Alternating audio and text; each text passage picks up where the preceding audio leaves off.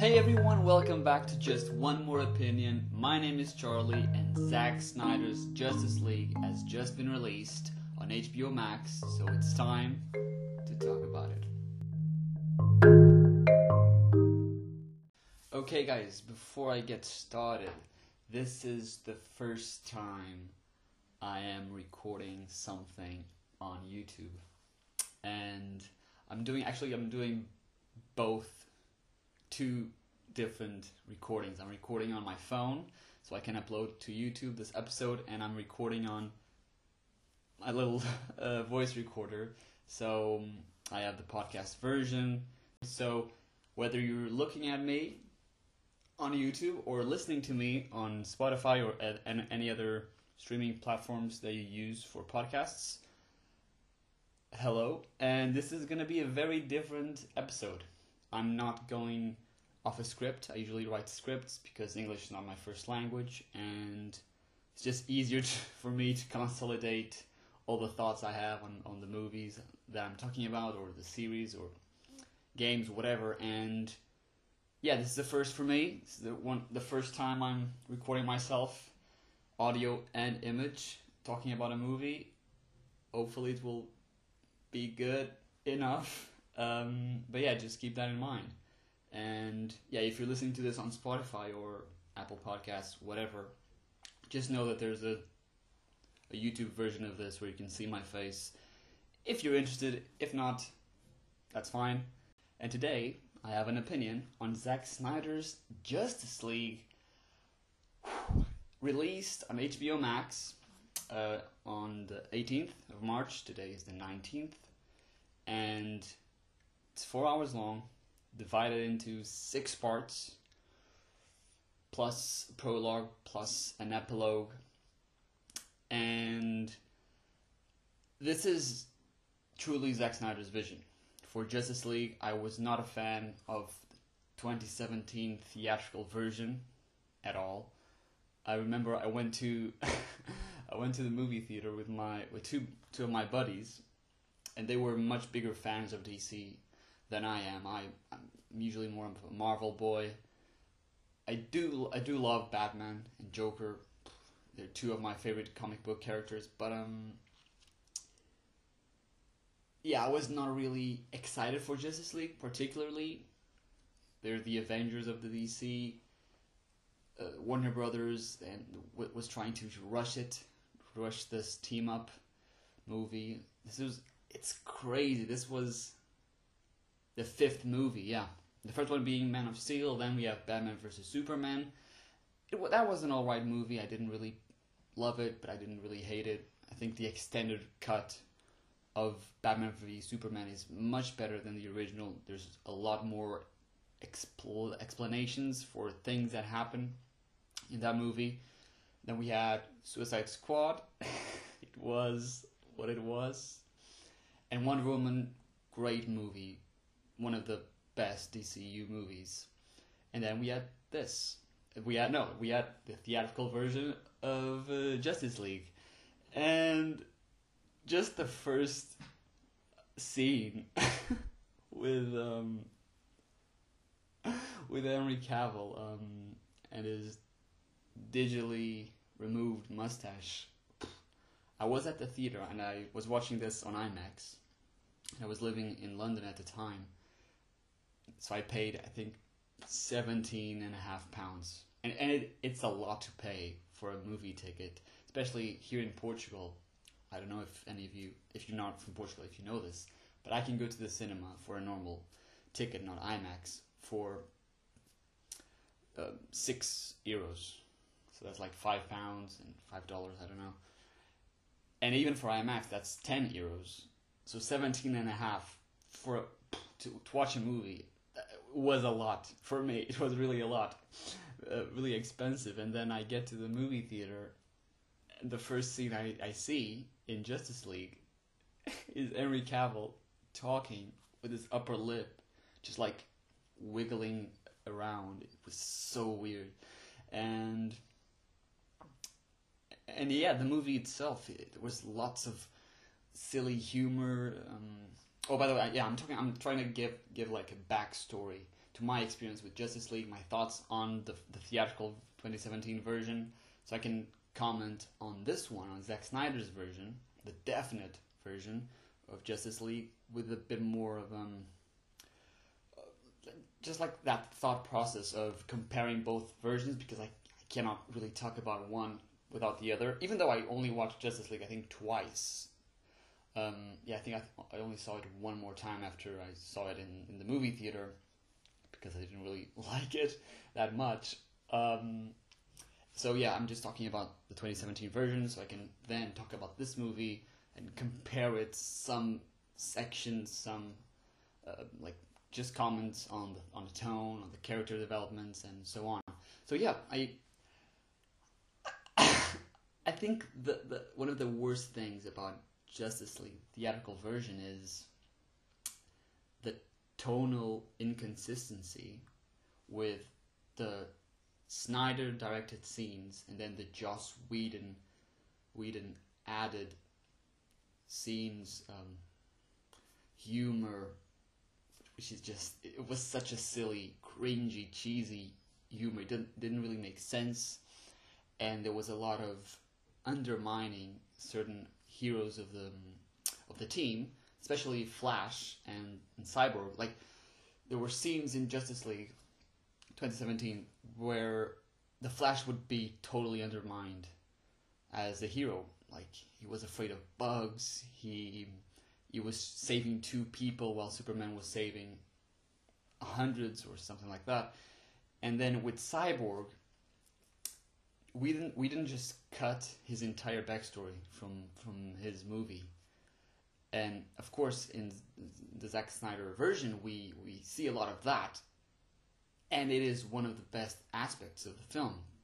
Um, to see the character development, the character arc, their backstory, their origin story, what what they are, how they are as a person. And with Joss Whedon's Frankenstein monster of a movie, we get none, of that. Like, Cyborg is just there. He doesn't have a, an arc, personality really. Flash is played for jokes. Um, even the relationship between Superman and Batman is so weird. Like, like Superman says, I think uh, at the end of the movie, "Oh, I thought you didn't like me," and Batman is like, "I don't not like you" or something like that. It's just really weird and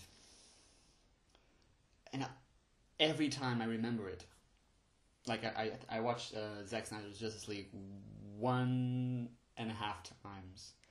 I one I watched it fully uh, alone, and then I'm, starting to rewatch it as uh, with my family, as they couldn't watch uh, uh, through the whole thing uh, like the four hours. It's just too long.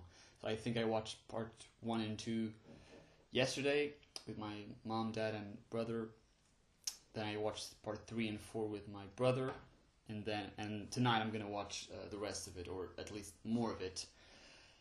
And every time I think about what Zack Snyder did in this movie compared to what Whedon did, or removed, or added, or brutally beaten out of, the, of what Snyder had built, had filmed already, because if you're not aware, I think he only filmed 15 more minutes for this uh, version. So he, he did like 15 more minutes of reshoots. Every three and a half hours of this movie were already filmed back in 2017, 2016, wherever, whenever they filmed. And it's just crazy that Whedon and Warner Brothers looked at what Snyder filmed, wrote, directed, and they were like, mm, you know what? Why don't we make Flash fall on top of Wonder Woman? Why don't we make Superman say, you know, I'm a great believer in truth, and I also love justice. Like, why make those silly changes? Like, I, cannot fathom why why that happened. And as I watched this, and as I finished the movie, I was like, Whedon has just been just spiraled down as a director. He, he, he directed the Avengers movie. That was huge. The first big uh, team up movie with characters coming from different franchises or movies.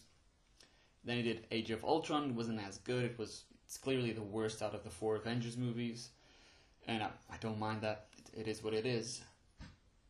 And then, how can he? I, I feel like he, he either was kind of um, envious of um, of what Marvel, not envious. Um, he was feeling bad for, for, for Marvel leaving him, and then he got this chance with DC, and he was trying to either put more Avengers style humor and tone and, and and just color into this into Justice League, and it just didn't work because these the DCU is a very much darker universe compared to the MCU, and that's fine, and that is fine. It, that's just the tone. The tone. There's a, clear different tone for DC movies, especially with Man of Steel and Batman v, v Superman, uh, compared to like Iron Man, Spider Man, Homecoming, uh, you know, the Avengers movies. So I don't know. I, I still don't understand. Even when they announced that J- Joss Whedon was gonna um, uh, substitute Zack Snyder or just film more stuff, be a co-director or whatever for Justice League, I was a bit confused. I, I didn't know why they did that. It seemed like a clear mistake. And then I watched the movie, and yeah, it was it was a, a massive mistake, a massive mistake. Everything that Joss Whedon added, all all of his weird humor, silly jokes, just all of it was bad and all of the shots, all of the scenes that I quite enjoyed in in the theatrical theatrical version were actually Zack Snyder scenes, and I'm not I'm, I'm not surprised. And yeah, before I wrap up, because I'm I'm just talking too much. When I don't have a script, I just talk and talk and talk. Um, all of the um, all of the the scenes that Snyder filmed and then made into the mo- um, and then they were allowed to be in Whedon's 2017 movie. In the Snyder cut, they're just more developed. Like there's nothing, there's no skipping um, pivotal moments, pivotal se- little scenes that kind of explain like why that, that this character uh, is here now, like what happened in between. Like in the Snyder cut, it's all there. And of course, I have to mention that Snyder cut is four hours long and the 2017 movie I think it was like two hours long, so half. And even if Snyder got to f- um, put his version, his his vision for the Snyder the um, the Justice League movie back in 2017 in the theater without any Whedon or studio interference, of course it wouldn't be four hours long. It would probably be around three hours long. And and, and it it would have probably be still a great movie. Um, I think the issue. I'll talk about the issue, the other issues in a bit, but the um, one of the things that kind of bugged me about the Snyder Cut was there was too many slow motion sequences, and I'm not even counting uh, the scenes with the Flash, like Flash just going really fast slash slow.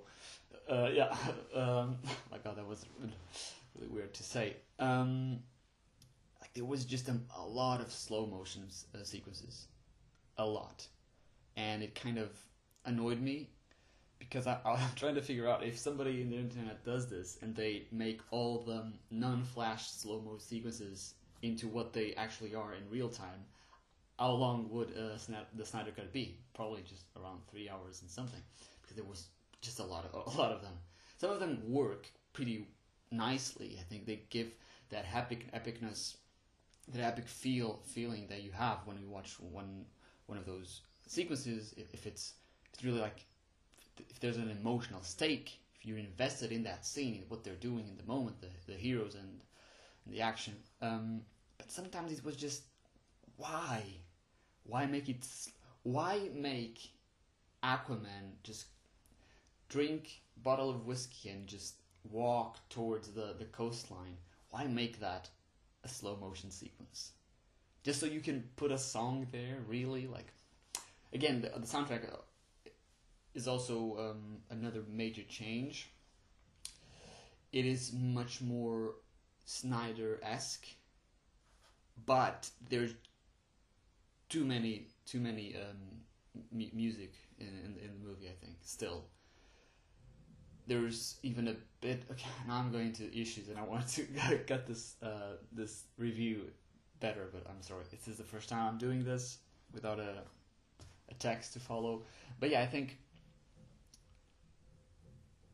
I think there there was this one moment with um there was some singing, and it just it was too long. It was really too long, and I was a bit confused. Like, why make this singing almost a minute long? I think it, at least it felt like that. Why not just cut it like half, cut it in half, and just put that? It really didn't make a lot of sense uh, to me, at least. But yeah, I think just to wrap up the setup, the setup for the epi- for the actual review. Even though I'm already starting reviewing some stuff, everything about this movie, about the Snyder, Zack Snyder's Justice League, is infinitely better than Joss Whedon's version.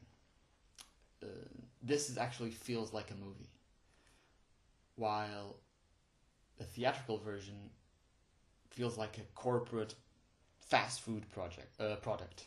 I mean, and I'll say this: even though I kind of hated, not okay, not hated, really disliked the 2017 Justice League.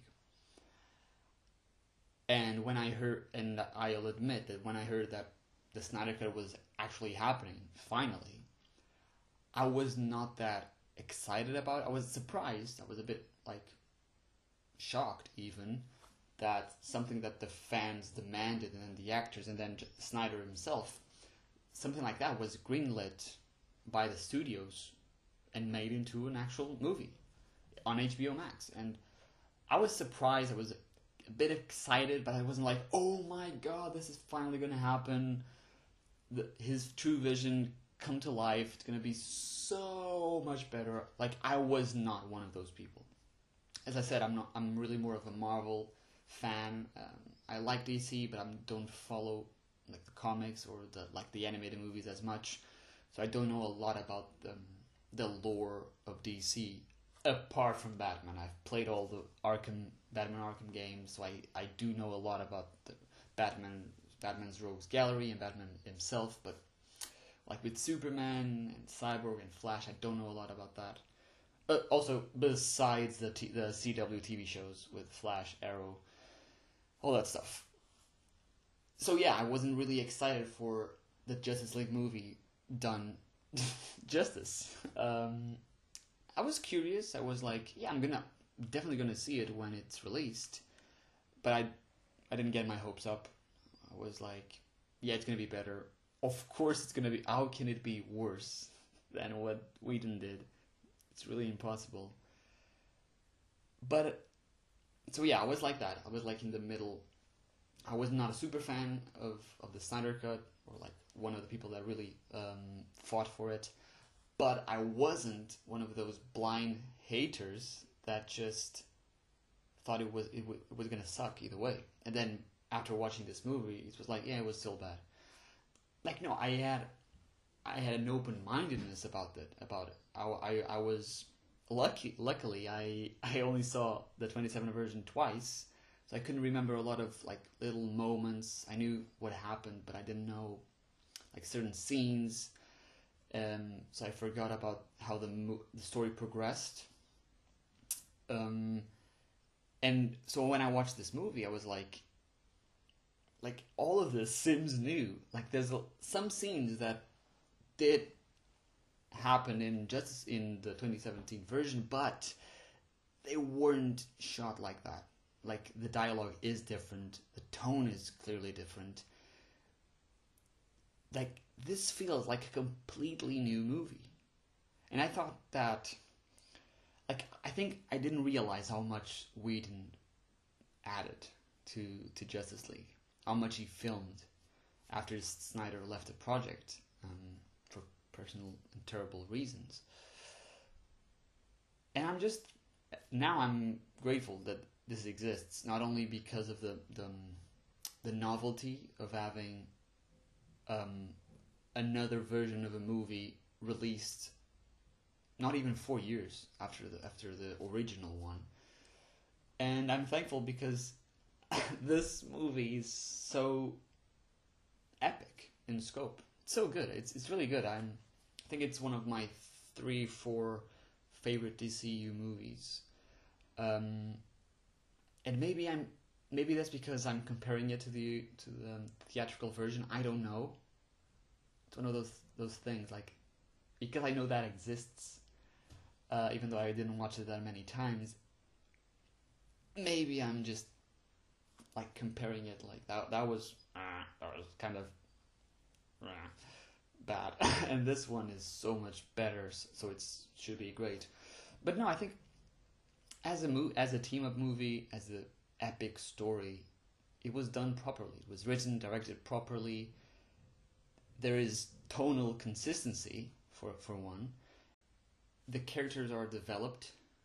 The, their stories, their origin stories, what led them to that moment in time, what is driving them, um, what are they go- their goals, their conflicts, their stakes. All of it feels real. All of it fe- feels um, thought out, fleshed out, um, developed. And in in 2017, we didn't have any any of that, like nothing. I'm specifically mentioning, like referencing um, Cyborg story. Like I couldn't really say what Cyborg did in Justice League apart from removing at the end the three mother boxes. Any in Snyder in the Snyder cut, that happens too, of course, but there's just so much more. There's so much more, and yeah, I think I'm gonna stop talking about um, like stop setting up this episode because I've been talking for 20 minutes now. I'll probably like cut in chapters the the, the video, uh, and then and so I want to talk about. I'm gonna start with um, just quickly summarizing each uh, part, each each yeah each part of uh, the Snyder Cut. I want to warn you that I'm gonna be spoiling a bit of the movie. I don't want to. Well, you know this. It's been four years. You know the major bits of Justice League. So, like, I'm not really spoiling that much. Like, whatever you, whatever you know from the 2017 version, I'm not gonna. If if, if it happens similarly or in some way in the Snyder Cut, I don't consider that a spoiler because it's been out there for ages. But I will mention other stuff that I think you know from the trailers as well. If you've seen them, if you haven't seen them, well, spoiler warning. I'm gonna be, yeah, I'm gonna be mentioning some spoilers, just minor stuff. I think I don't know. I don't think there's really major spoilers in this, um, like around this movie.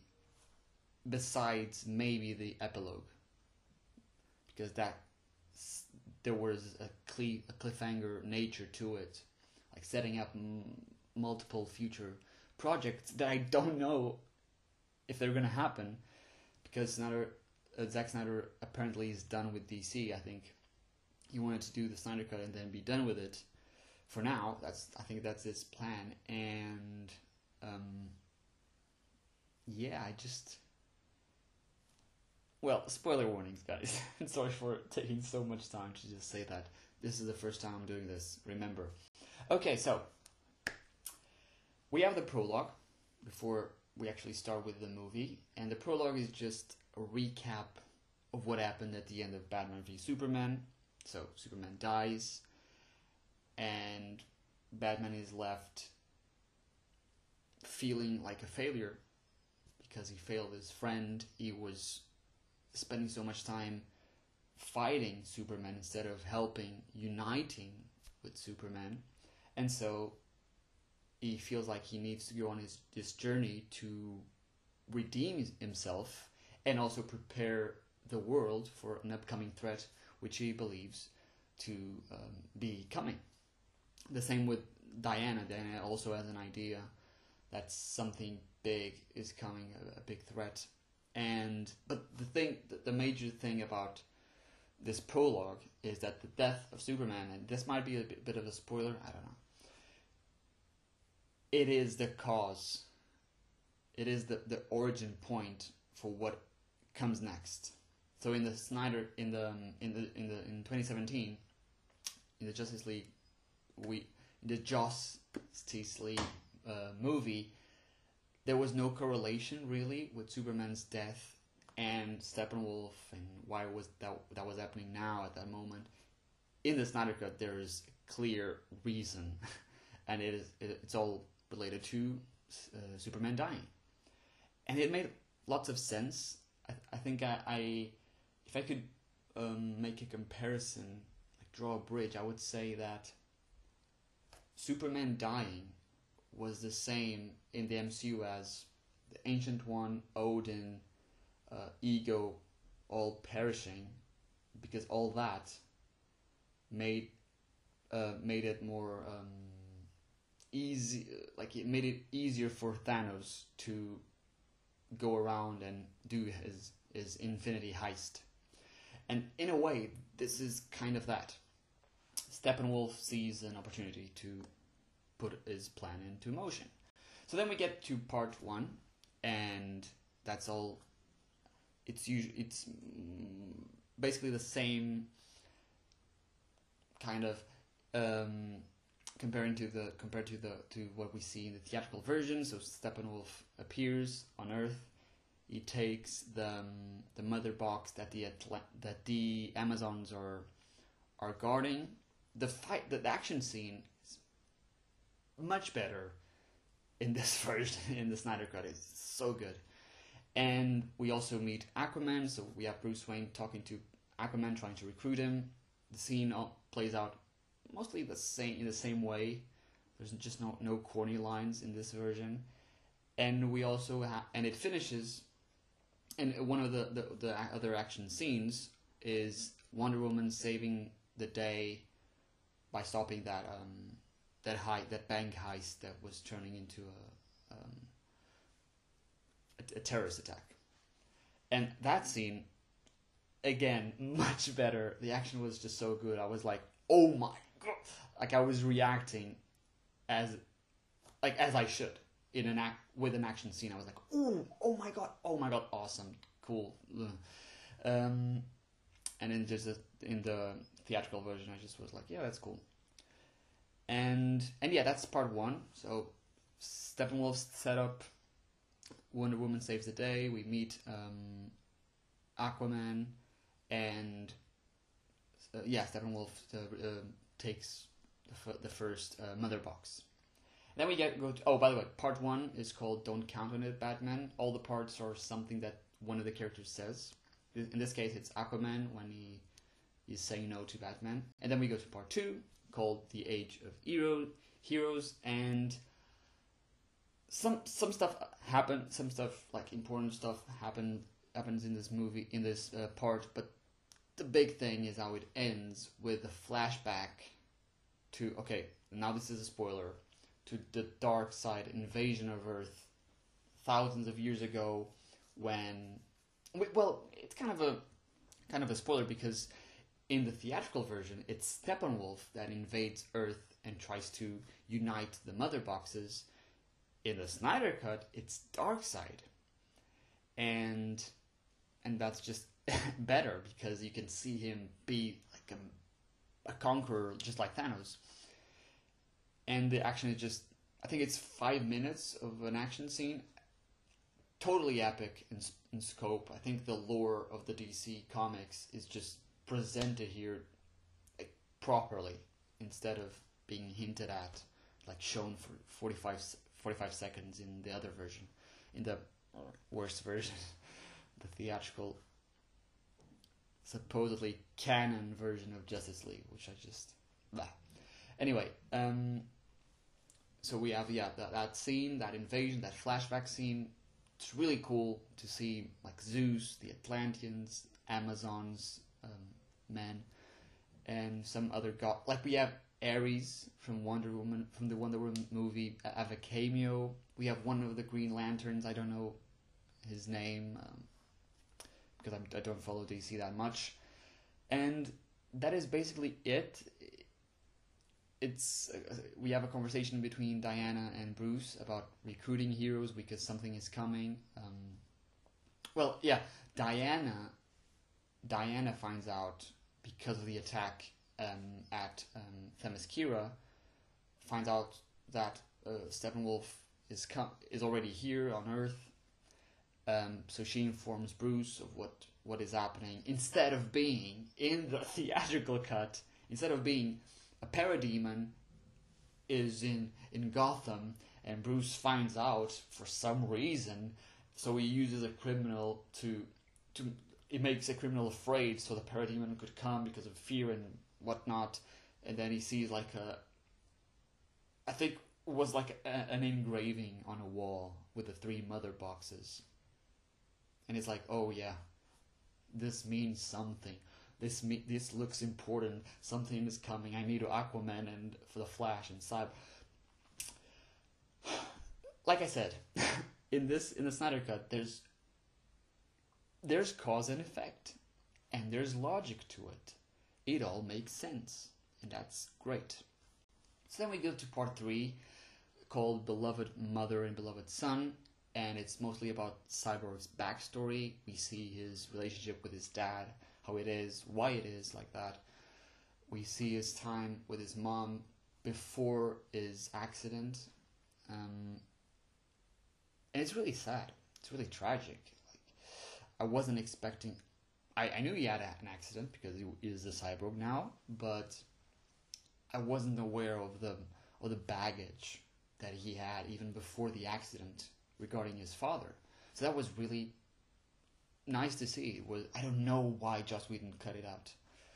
And after Ray Fisher, who plays Cyborg, um, called him out on social media for his unprofessional behavior on, on set, uh, now I can see why. I think, I don't know, maybe he had some, I don't know, maybe Joss Whedon was a bit biased against Cyborg, Flash, or the actors involved. Either way, I'm just glad that we could see Cyborg's backstory because he plays one of the three major roles in the story. I think it's him, Flash, and then I'll say Batman.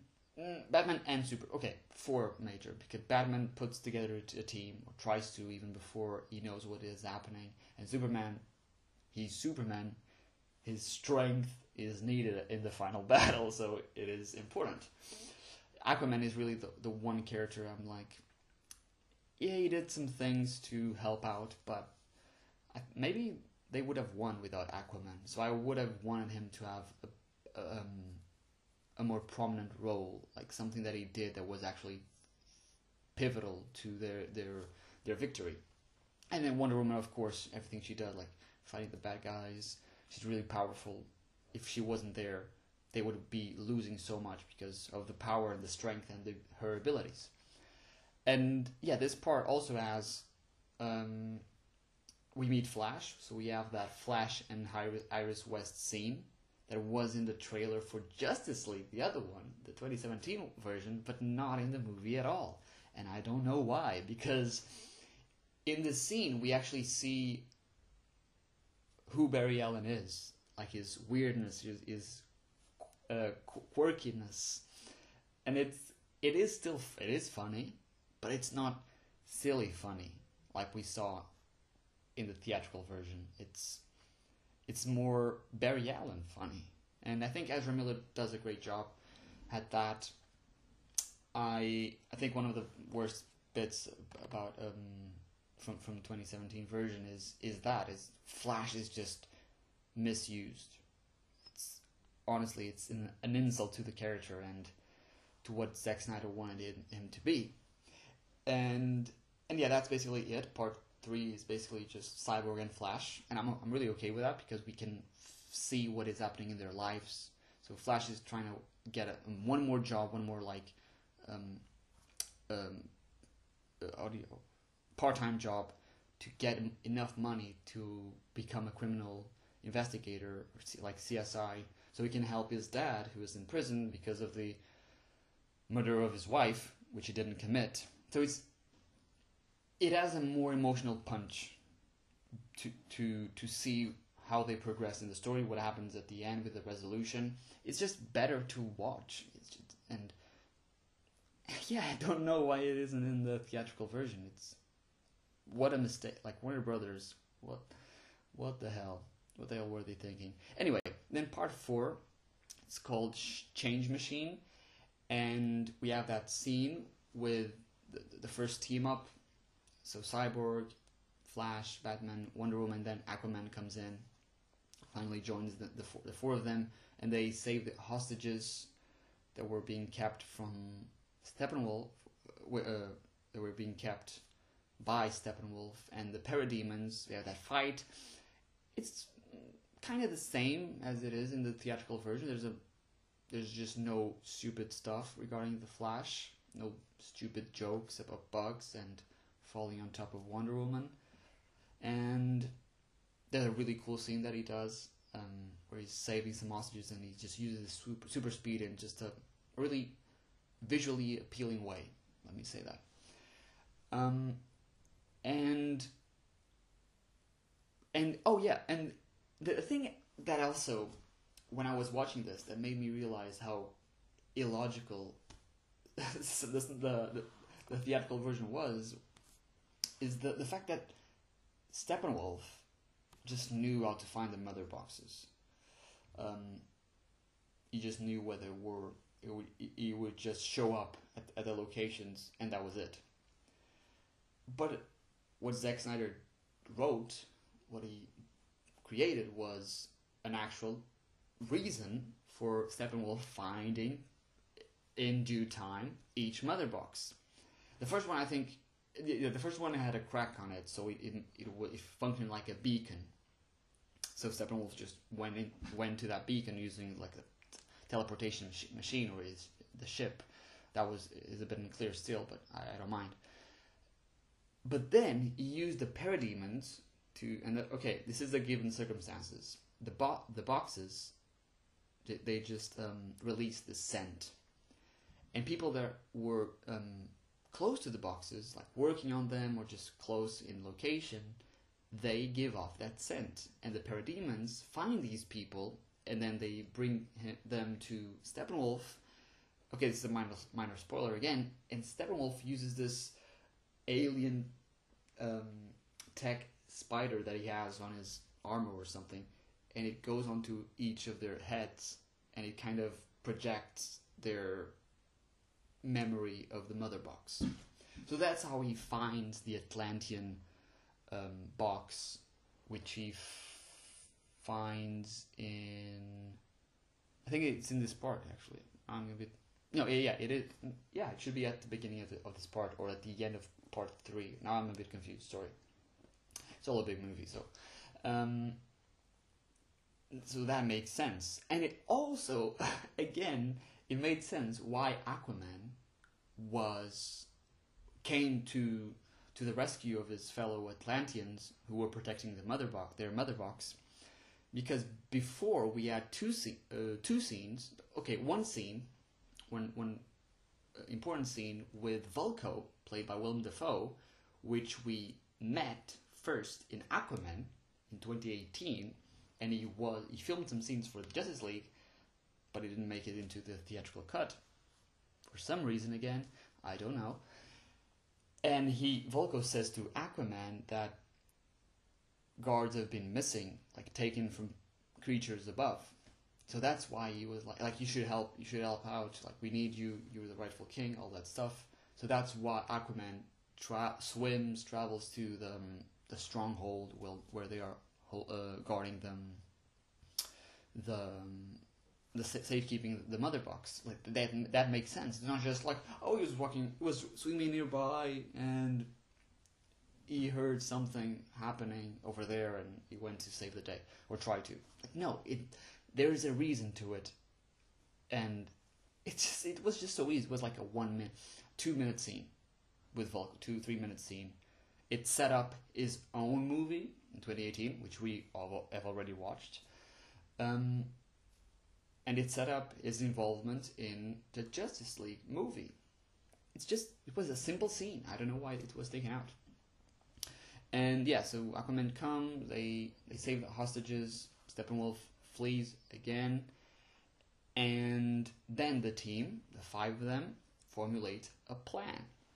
That plan is bringing back Superman. But why?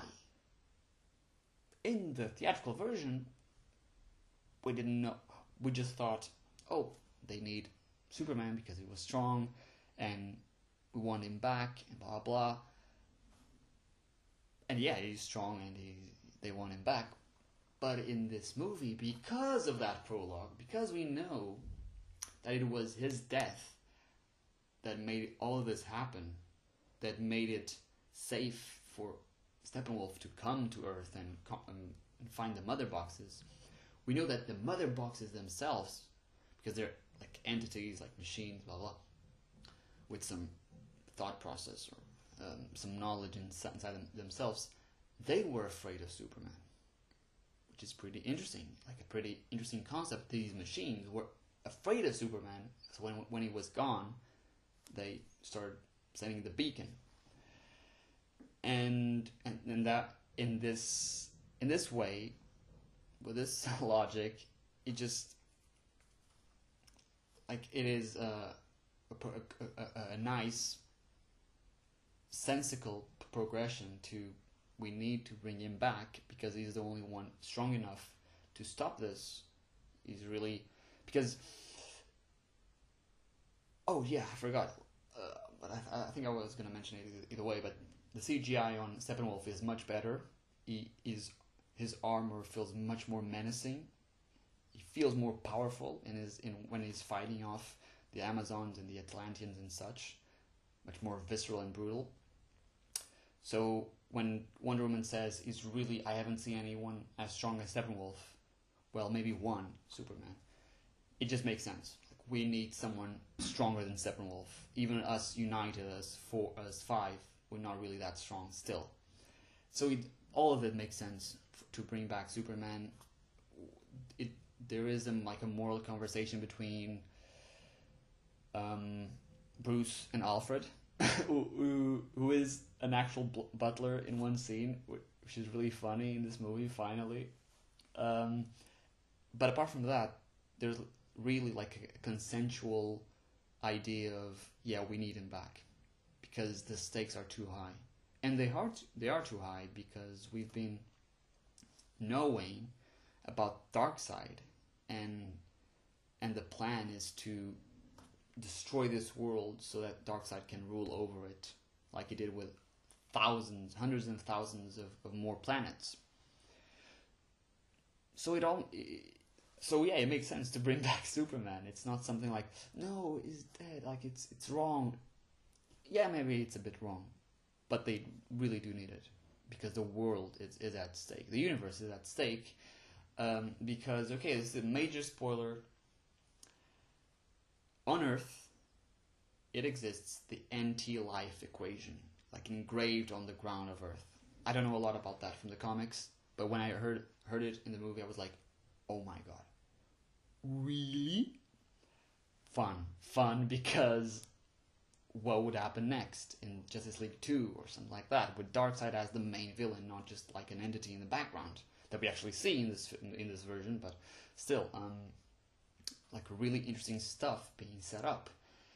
So that's why it is so important that Steppenwolf wins, so that Darkseid can come and find the anti-life equation, which basically just lets him rule o- overall life um, around the multiverse, something like that, something really big and interesting. Of course, the planet being Earth is about like really our planet, really. Okay, fine, fine. I'm not, not going to even mention it again. And yeah, so that that was a really important aspect of the film that just would just set up what's to come in the second Justice League movie or other future projects. And the other scene we have, and this is another major spoiler, so just skip ahead like one minute, or is in other, other chapter because I might um, divide this this video into chapters. Is that we have a scene with Lois Lane who has been mourning and grieving over the loss of, of Clark. She goes to the location where he, his statue is destroyed.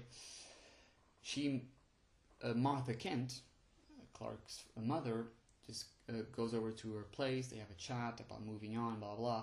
So then Martha leaves, and it's revealed it wasn't Martha, it was J'onn J'onzz, aka Martian Manhunter. And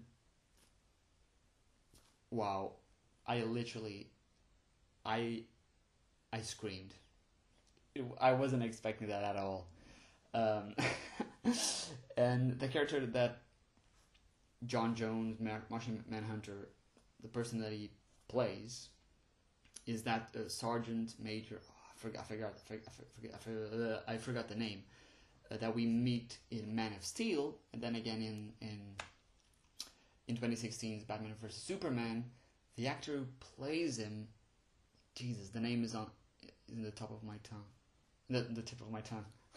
um, but yeah, I, I just know him very well from The Blacklist, the, the TV show with James Spader. Like I watched that with my mom, so um, so I cannot remember his name. But yeah, and it was just great to see that. I wasn't expecting that, and it's just like a little cameo, nothing like huge that's gonna influence the, the rest of the film, but it's still really really cool. Okay, so part five is called All the King's Horses, and it's basically the part where um, Superman is brought back. They have that little fight with him. Um, it's mostly the same uh, compared to the to the theatrical version. There's just no, again, there's no corny lines. There's no, do you bleed? I think you bleed, yo. Uh, there's no like lines like like that. Um, we have these little moments of developing the relationships um, both bet- between the team members, the new team members, the Justice League, and like Clark and Lois. They they they not now actually. That's in, in the beginning of part six, but it, yeah, we see these moments of Clark getting back to reality, like um, coming coming back to his senses, basically. And again, this scene, this part is basically bringing back Superman. But the thing that that it really stood out for me, that was completely left out of the, of the theatrical version, was they infiltrated the team, the Justice League infiltrates Star Labs so they can go to um, Superman's ship and all the wreckage and do the, the thing that they do in the theatrical version, but we are sh- we sh- we see we are shown the infiltration, and we see we have this moment with between Victor and his dad Silas, where where it's just like a little payoff to to their relationship.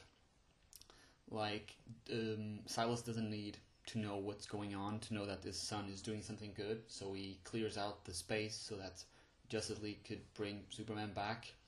And in the theatrical version, you're you're just like, huh, they just now they're in the in the Kryptonian wreckage, the Kryptonian ship.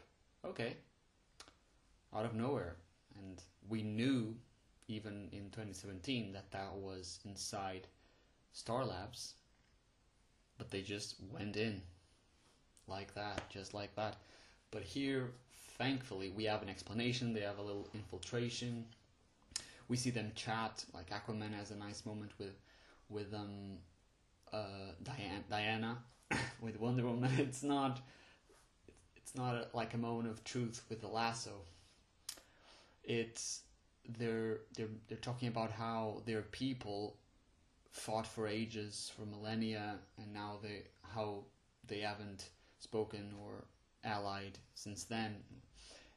and they just have this little nice moment of they need to the, the two of them need to unite even if the, their peoples don't and we are left to think like if earth if these great warriors were united would they have been able to stop steppenwolf and the coming invasion without the help the help of these heroes the justice league it's a nice thought like it's a bit provoking to think um, earth has completely gone into uh, social chaos.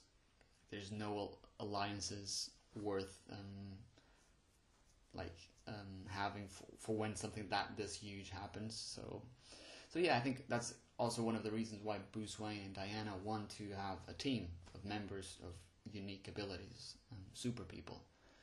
And then we go to part six. It's called Something Darker, and like I said, we have that sequence at the the Kent farm with Clark coming back to himself, chatting with Lois, with his mom. But this this is the final part, the final bit of the story. So it's Justice League against Steppenwolf and his parademons. The action, the whole sequence is just better filmed, better written.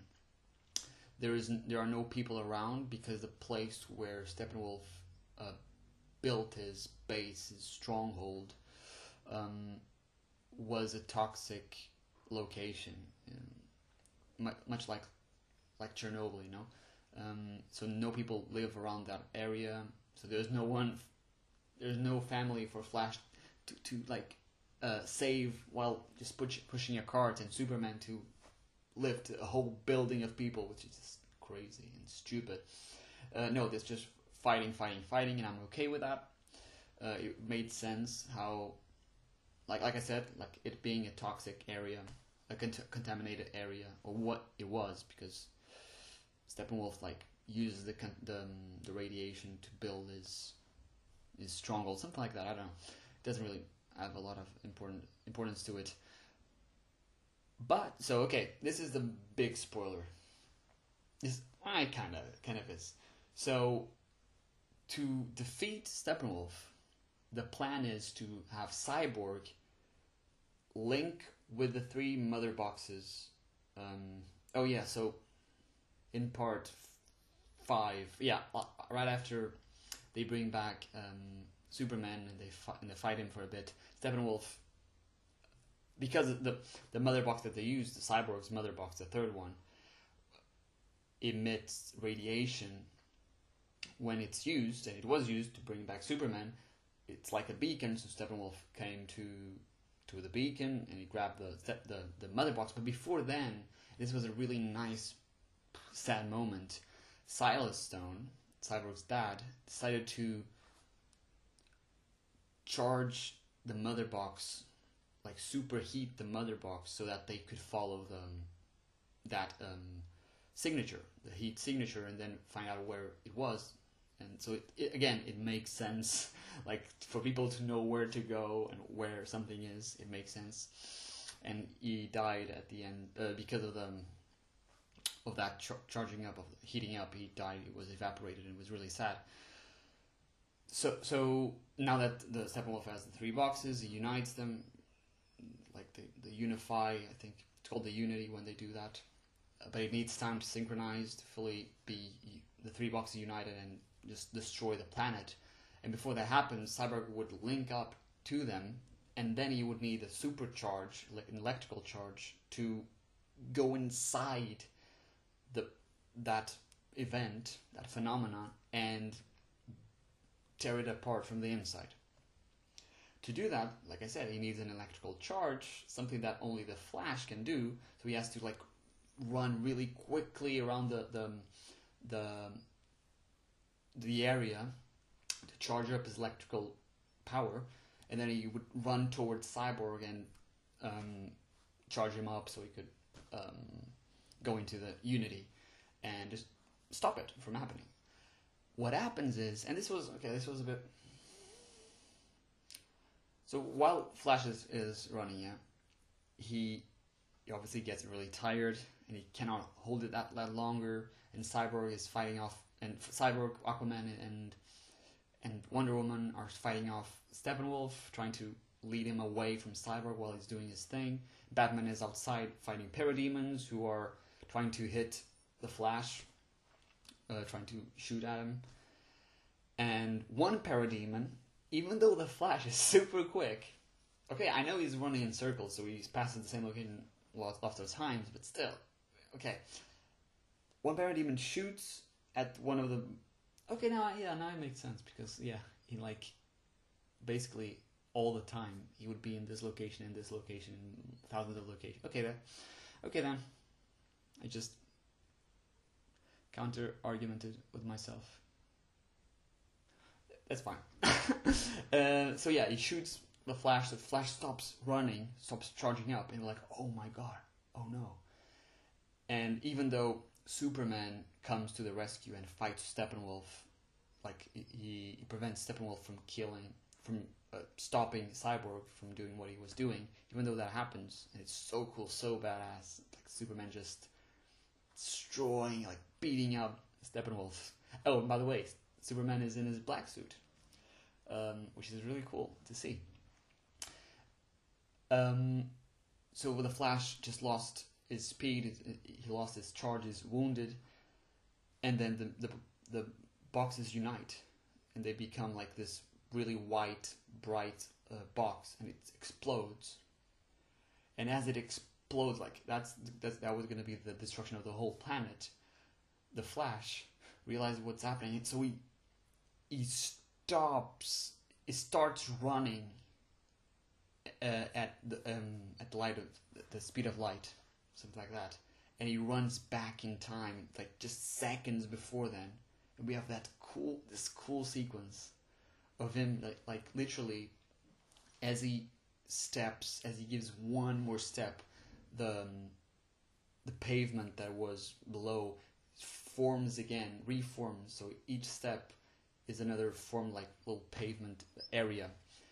So he then he runs back in time to charge cyborg cyborg is able to take out the boxes. They, they have this little like internal moment internal conflict like emotional stake with him with the boxes tell with the mother box is telling him, "Oh, you could have your pa- parents again, your family, blah blah, your life back," and he's like, "I'm not broken, um, and I'm not alone." So that's really like that was that's the thing that I was missing in the theatrical version. Like there was no emotional payoff to the characters. You could not feel a connection to them, and in this you could. Like Victor is dealing with being a cyborg and with having lost his mother, having lost himself, his whole life, his whole future, and now he's like this kind of monster um, in his mind. So when he says that, it's really powerful. It's really beautiful, and that that's how you do a character arc. That's how you do it. It's not by, by undermining other people. Um, so yeah, that was really cool. And he, with the help of Superman, he just removed the boxes, and then they in R-rated fashion. They kill Steppenwolf. Uh, Diana cuts his head off. It goes flying through the portal where you could see Darkseid and the Desaad, which is this like type of counselor to Darkseid. I don't know a lot about that from the comics, to be honest. Um, and Darkseid just watching, and Steppenwolf and his head just go through the portal, and Darkseid just crushes Steppenwolf's head so badass. And um, and, oh, sorry about the, the light. I don't have a lot of. It's not a good YouTube setup. Uh, this is literally just low profile video, guys. I think you know that um, by now. And yeah, that's that was it. That's the end. They the part six ends with their victory, and then we have the epilogue. And the epilogue shows some resolution with Cyborg, Flash, Batman and Superman, it's hinted that Lois is pregnant. It's not really clear, but it's hinted that that is hap- happening because Bruce says congratulations to to um, to to Superman, and I just realized how how um how do you say like how quickly no how short of a time jump there is from Batman v Superman to Justice League. Like I didn't really see that in 2017. I didn't know how long it had passed. Maybe it was mentioned, but I just completely forgot about that. And it's really nice. Like, oh, yeah, well, that was like weeks ago. Was it like weeks, a month? I don't know. So yeah, it's not a long time. And then we have basically three different moments uh, of an epilogue. Three, four.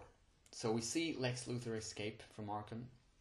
Like there's another person in his in his cell.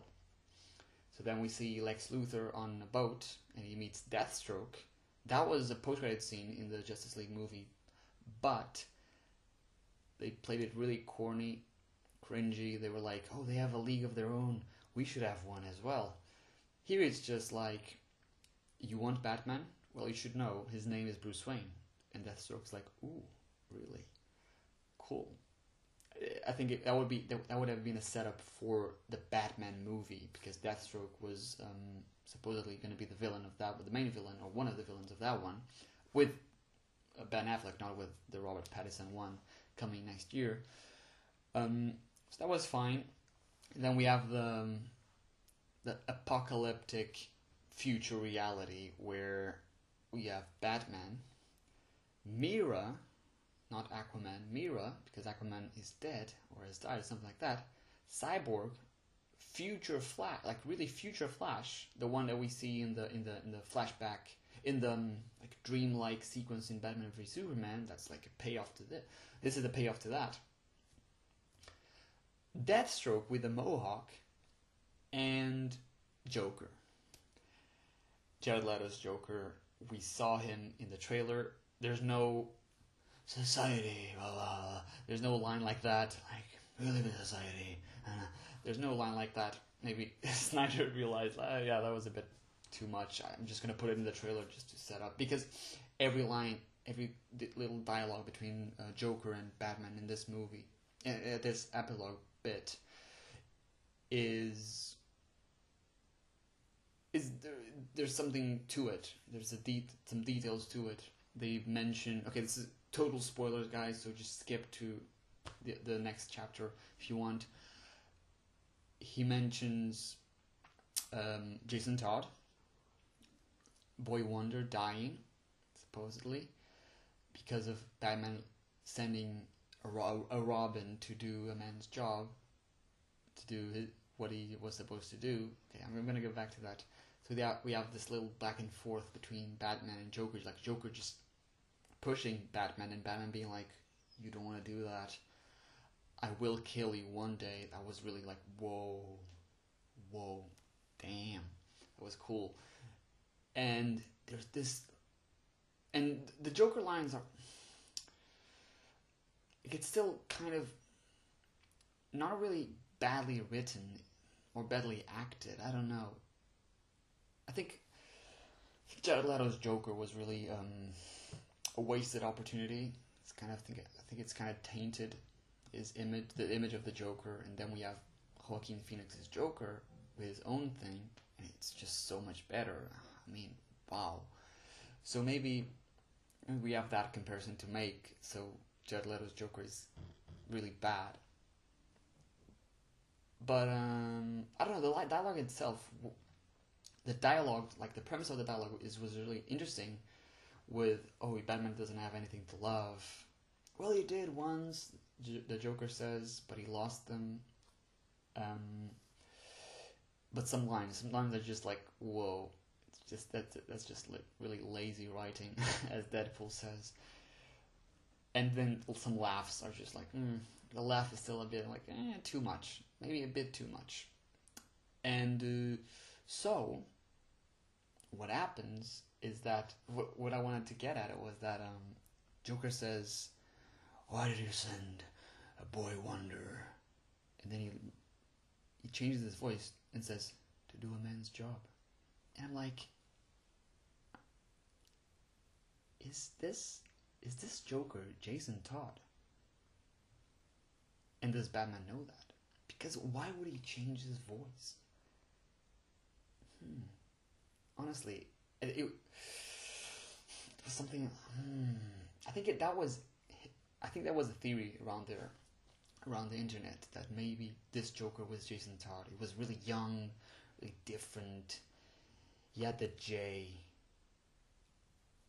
And like, why would Joker put a J on himself? And that J kind of looked like the J, the J from Joker on Jason Todd. And I was trying, and started wondering, what if there was a Joker before this one? Maybe it was Joaquin Phoenix, maybe it was another Joker. I don't know. I, I don't really. That doesn't really matter. But Jason Todd was so inflicted, was so like destroyed by this uh, event, this interaction with the, the previous Joker, that he, he himself became the Joker. Another one, another one. Um, I don't know that line. Like he literally changed his voice. I th- I don't think I'm I don't think I'm imagining things, but he literally he was like, why did you send boy wonder to do a man's job? I think, my God, it's, it's really annoying because supposedly the, the Snyder Cut is not canon. The, the, the 2017 version is. It just really annoys me. Please start the a- hashtag canonize the Snyder Cut. Make it a thing. Make it happen. Even if it takes another three and a half years, just make it happen. And and yeah, then it that scene like Superman appears in that future imperfect something like that um, reality, and he he's he is pissed off because what is hinted at is that Lois Lane died, and my theory would be she she would have died. I don't know by who. Um, and she would have been pregnant still. So that that's why Superman is so out of himself. Why he is fighting Batman and the, the, the heroes. And then Bruce Wayne wakes up. That was kind of a dream. I don't think it was a dream. Some people are saying it's it's just a dream or some like a a, um, a nightmare. Really, I think that was just. I think when the Flash came back. In that again dreamlike sequence in Batman versus Superman, that the way that it works with the, the coming back, um, going back in time, the electrical, the speed force, blah blah.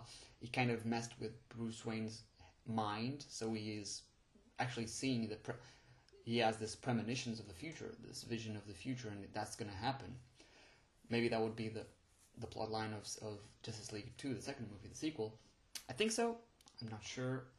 I don't think we'll. I don't know if we'll ever see that. Unfortunately, with Zack Snyder just wanting to move on, let's see if that still lit. But yeah, Bruce Wayne wakes up, gets out of bed, and then somebody, a caped person, comes by, and it's Martian Manhunter again. I don't, I don't even remember what he said because it wasn't really something that important. It was something like, "Oh, I've been, I've been in um, anonymous, like doing nothing, just watching for a long time, but I think I need to step up." And he was like, and Bruce was like, "Okay, I don't know who you are, but cool." It'd be like, oh, some people call me Martian Manhunter.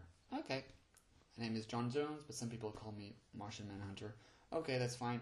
We already knew that. We already saw you before. It would have been either more interesting if we just just saw the scene with him, or just the other scene where he impersonates Martha Kent. Both scenes, I'm like, okay, that doesn't really set up any project really. We had setups for Justice League 2, the Batman move, the Bat that Batfleck Batman movie, Aquaman, which we already had, and Flash, because there's this.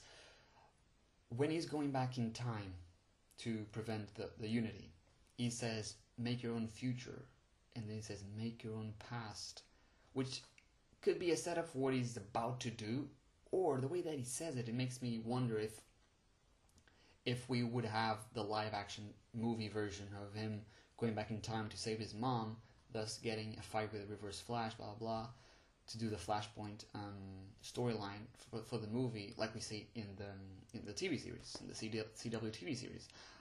So maybe, I was thinking maybe that was the initial moment where it was like, hmm, what if I do go back in time to save my mom? I believe. I don't know. Um, because again, it's interesting. How does he? How did he know that he sometimes he could go back in time? Maybe that already happened. I don't know. I don't know. It was really interesting though, and yeah, that that was an epilogue. Epilogue, basically just setting up multiple future projects that may or may not happen now, and yeah. Um, that was it. That, that's that's a whole movie. And now for some just general again thoughts, comparing it again to um, Joss Whedon. Uh, I'm just gonna go. Yeah, I'm just gonna go through my list. I just made a list. Um, so basically, in this movie, we have cause and effect. Like I said, we have something happens for a reason because something else happened before.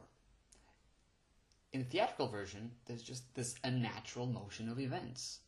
Out of nowhere, Batman fights a parademon. Out of nowhere, Steppenwolf reaches this place. Things, Aquaman reaches that place. It just it just happens. Doesn't make any sense. And logic, for me, logic is a big deal in movies. If the, if, if I sense a big lack of logic in any movie, I'm like, hmm, damn, this, this could be good, but you've just ruined it. And it happened a bit in Wonder Woman 1984. If you haven't seen that, if you haven't heard that um, review that I did, it's on the channel, it's on my podcast as well. So, yeah. The other thing is, in this movie, everyone is heroic. While in the theatrical version, like I said, the Flash specifically is really undermined. He's played for jokes. I don't know why he did that why uh, Whedon did that. It's really insulting to, to the Flash, to the character and the fans. The, um, the other thing that that we didn't that we didn't cut did did was just it was a cliche. This the movie was a cliche blockbuster. There was no real like sense of like this is a great story. This is a great vision. Um, but the Snyder Cut is it just has this epic scope. Like the the flashback sequence to to the, the Side invasion. My God, it felt like Lord of the Rings, like one of those types of battles, and and yeah, in, in the Whedon, it just felt like a superhero movie, like a normal one, like a not even don't know, not even a decent one. It was just really just bad, in my opinion, in in most people's opinions, and yeah, and the thing the, the, the, the big difference for me at least is that in this movie we have character arcs for most of our characters.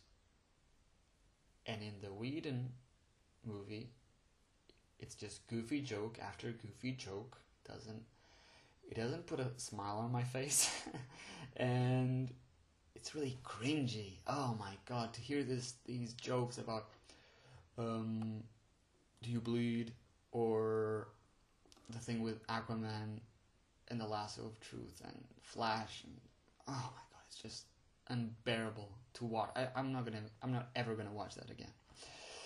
And yeah, with with this movie, there's a lot of backstory, specifically for Cyborg, um, and even Steppenwolf. Steppenwolf is not a great villain, but in the Snyder Cut, he does have more of um of a backstory, of a motivation, like what happened with him and Darkseid. There's more to it. While every everything related to Cyborg and Steppenwolf was trimmed for the theatrical version, and that's really bad. It's really stupid. Um, yeah. Again, another comparison that it's easy to make. There is tonal consistency in the Snyder Cut and in the 2017 version. Everything is just loud and bright and too colorful too red. The final battle the skies are red. Doesn't make sense even. And in, in the Snyder Cut the skies are like bluish uh, dark like normal stuff. Um, the other thing another thing is we have high stakes in this one and uh, the, the theatrical version is just usual bad guy final plan. There's yeah, yes, he has still the Mother Boxes. Yes, he wants to build the unity, but I didn't really understand why or what was going to happen after that. It was just usual stuff. Um, the other thing is, oh my god, the other thing is, there was an effective st- style of storytelling in this in a sense that like it, it's again tapping into the the, the the the cause and effect. Like we are shown the one scene because it will have an impact on another scene, or it just um, develops the character interactions, the the character arcs, what they do, what they are, how, what they believe in, what they will do in, in, in the movie to earn that victory. While in in the Joss Whedon movie, there's just this generic editing that just trimmed and cut and removed and added things for laughs, for the for for for action's sake, and the action wasn't really that good. The CGI is also really not really bad, especially for for Steppenwolf, and and yeah, even though even though I wouldn't call the Snyder Cut a perfect execution of a superhero film, it's near perfect. Like you could see his vision uh, for this. Um, he had a clear vision, and I'm really glad they finally got to make it. And I'm really sad that he wasn't able to make it back in back in 2017 because that movie is corporate trash. Sorry, it's corporate trash with a blurry mustache. A little rhyme for you, okay? That's what it is. That's what it was, and I'm trying to forget it. I'm trying to forget everything about it because it doesn't. Yeah, it doesn't really make me. I, I can't even I can't even finish the thought. Just thinking about it hurts my brain. it hurts my brain, and yeah, that's. I think just to finish this comparison that I started again in the beginning of the of the of the, of the video. This was a movie. This was a movie. And the theatrical version was a product to make money for Warner Brothers, and that deeply, deeply upset fans. So, thank God for everyone that typed in hashtag release the Snyder Cut. All the fans, all the actors, Snyder himself that fought for this to happen because it's it's really good. It's a really good movie. Um, I think bec- mostly because of the comparison that I just make that everyone is making, but still, it's it's it's decent. It's a decent, good movie with a vision and a clear epic scope, and there's logic to it. There was not one moment where I'm like, that doesn't make any any any any sense. There were some bits that were like, man, that thing, that detail doesn't really, mm. like Diana falling, like um, falling to to the to a ground where she's um, exploring this cave and she has like stilettos or something and they don't break when she falls. Like you just showed me, you, you're gonna show me a scene where when the Flash is running and he has his sneakers on, they get totally destroyed because of his super speed. But when Diana falls, like I don't know how, how many meters, feet, she doesn't break his her stilettos. Okay, that's just like nitpicking the thing. um, everything everything that that um, that was added to the Snyder Cut, and I'm using quotes because it was already there. They just that though these additions were removals for the, the, the, the 2017 Justice League, and it just boggles my mind. Like the, the fact that we have Darkseid as a prominent background character, awesome. The fact that we have we see Cyborg's story, we understand his his role which is pivotal, pivotal, awesome. The Flash is not written as a joke, awesome. Uh, Steppenwolf is is um, his CGI is much better, um, and his goal is much clearer.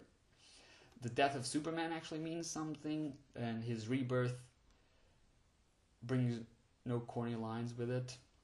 There's no rebirth of the corny lines, thank God the future Flash uh, cameo in Batman vs Superman is paid off. It, it, would be a setup for, for something that happened. That happened. Oh, again, uh, I didn't mention this, but the jo- Jared Leto's Joker also is upgraded in this movie. He doesn't have all the tattoos, and blah blah blah, and the jewelry. He has the normal long green hair and a, a white um, face, and his uh, his lipstick lipstick or like his smile um, not really a red bright. It was I think it was even kind of like darkish, dark red. I don't know, but it was better to see to to see like visually more appealing than what we saw in Suicide Squad. Um, we also got I forgot to mention this. We also got Ryan Choi, who many casual fans won't know who he, who he is, but through the comic people, they will know he is or he's going to be the Atom, which is basically kind of like the Ant Man of the of the or the DC. There is a character who is also the Atom, played by who um, who is Ray Palmer in the Arrowverse. I think in the comics he's also the um, the Atom. So there's more. There's more than one person that is the Atom. It's like Captain America, you know. Um, it's also cool to, to mention the anti-life equation if it wasn't even if it wasn't like a prominent thing. It would be in the in the sequel if there ever is one, if there ever was one.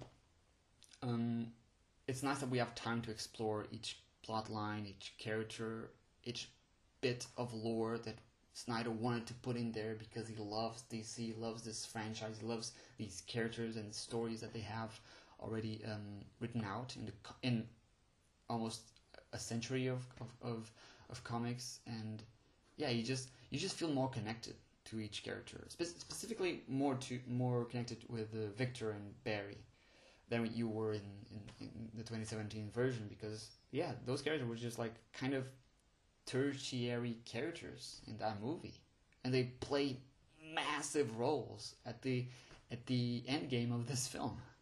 It's just crazy, and yeah, I think even even setting up the movie that we already watched, like Aquaman, um, in in the, the the theatrical version, you just saw Aquaman, Aquaman for the first time, and we're like, okay, now we're gonna have, we're gonna watch a movie with him. Uh, of course, it's already been said, and he was already in this movie, so we're gonna have a movie with him. And of course, yeah, that would that happened, but in the Snyder Cut, it's explained that he has this rivalry with this, the Atlanteans because of his mother, who left him. So he, he actually sets up the story for the Aquaman movie. And it sets up a lot of other future movies that you just probably not going to see.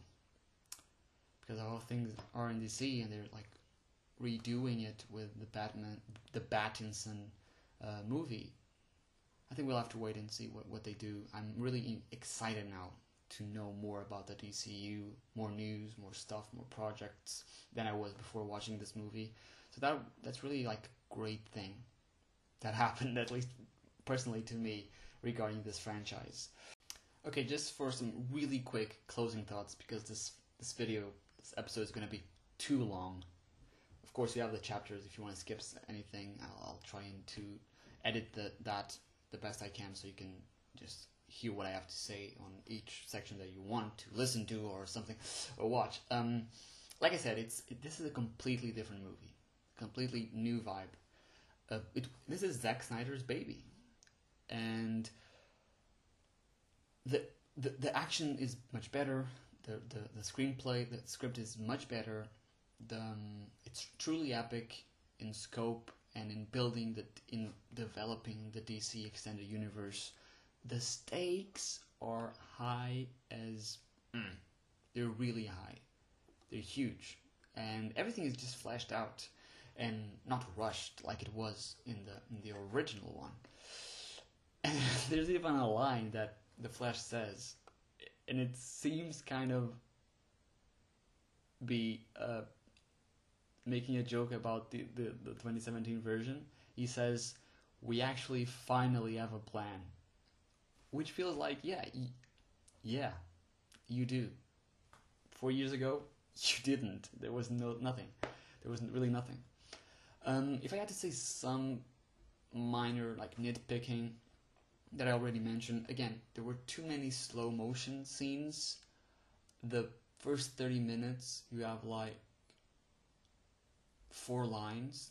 There's not a lot of dialogue to move the story forward. Like when you get to part three, four, when there's more action or more um, dialogue scenes between characters, character development, it gets more exciting. The first two parts are really kind of slowish, but I get it. It's, it's the it's kind of the first act of a movie. It sets up what's what's gonna come, but still, because it is a four-hour-long movie, and that's like another like um, thing that I have to mention. It's just too long. If they cut, if they made some of the slow motion bits non slow motion, I think the movie would go to like three hours and a half. That's not, not really long. It could have been released in, in theaters if the world wasn't like it is right now. And again, I'm nitpicking. I think I mentioned this, but there was a singing moment that was just a bit too long. Just a bit too long. Um, kind of weird. It was like an homage or like a, to, to Aquaman, kind of meaning that he, yeah, he is a god to them. He is a savior to those people, but still, like, I think we got that from the dialogue scene from the first bit, with when Bruce Wayne goes into to the bar to chat with Arthur. Um, so we don't we don't need one minute of someone singing to the leaving Aquaman. Anyway, that is basically it, guys. I really enjoyed this movie. If I had to rate it, um, I would give a give it seven point five out of ten. It's a solid movie. I think it is better to have in consideration. It, it becomes better when you have in consideration all the stuff, all the baggage that it, it has, with the with the not not only the the fact that the studio interfered in the first one, not only the fact that Joss Whedon interfered in the in the in the first one, but all this like all the time that we spent wanting this movie, wanting his vision, like Zack Snyder's vision, and himself, the way that he wanted it to finally be out there. I think it just makes it a little bit better. And for all the reasons that I said, like all the compliments that I gave the, the movie, I'm not trying to um, lick the the movie's bottom, licking. Yeah, I'm not trying to do that. It's really a nice movie. I think that it's made better when you know, when you know what, when you know the history of it. Um, and yeah, if, if there were, if there is an alternate universe where we, we never got Whedon's version and we got this one, my God, we probably would have had twice as many DC movies since then, because we had like one per year, kind of one one and a half per year.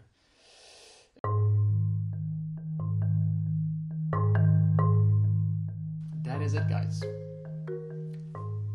We have reached the end of the episode this video. If you're watching on YouTube, and I'm really sorry for the time, from, from for the time duration of this episode. I'm trying something different, not going off a script, just chatting, putting it all out there, making it up as I go. And this is English is not my first language, so it's kind of hard to like keep up with my with the translating inside of my brain.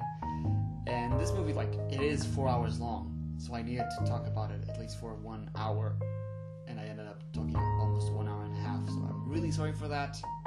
But if you enjoyed, I'm really glad. Um, and yeah, just leave a comment on YouTube or just send me a message on social media talking about the movie, giving me some feedback. I really, I would really appreciate that. And with that said, this has been just one more opinion. I have been Charlie, and you have been. Take care and goodbye.